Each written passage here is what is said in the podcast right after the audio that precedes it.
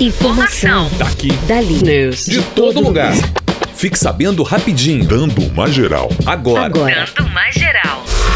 Auxílio emergencial foi pago de forma irregular a mais de 300 mil funcionários públicos. Cerca de 317 mil servidores federais, estaduais e municipais receberam o auxílio emergencial de forma irregular, criando um rombo de 223 milhões de reais. Os dados são da Controladoria Geral da União, que analisou o que foi pago entre os dias 1 e 31 de maio. O órgão diz que a quantidade de pagamentos é maior que a quantidade de beneficiários. O resultado do levantamento foi encaminhado aos órgãos estaduais e municipais responsáveis e ao Ministério da Cidadania.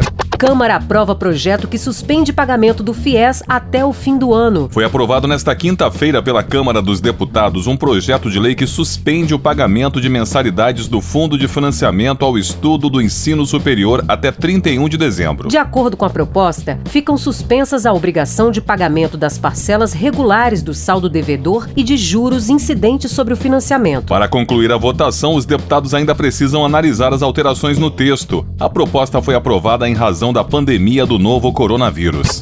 Senado suspende pagamento de empréstimos consignados. Um projeto que estava em tramitação no Senado Federal prevendo a suspensão do pagamento de empréstimos consignados por aposentados, pensionistas e empregados públicos e privados foi aprovado nesta quinta-feira. No empréstimo de crédito consignado, as parcelas são descontadas diretamente do salário ou benefício do contratante. A proposta prevê a suspensão do pagamento por quatro meses com o objetivo de reduzir os impactos econômicos provocados pela pandemia do novo coronavírus.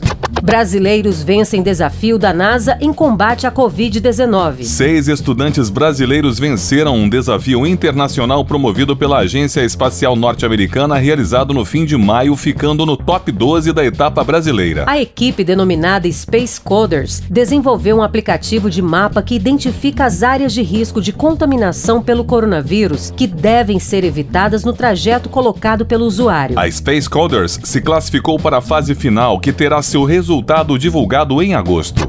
Eu sou Alexandre Ricarte. Eu sou Kelly Gomes. Jornalismo Pedro Laventura. Informação. Daqui. Dali. News. De todo lugar.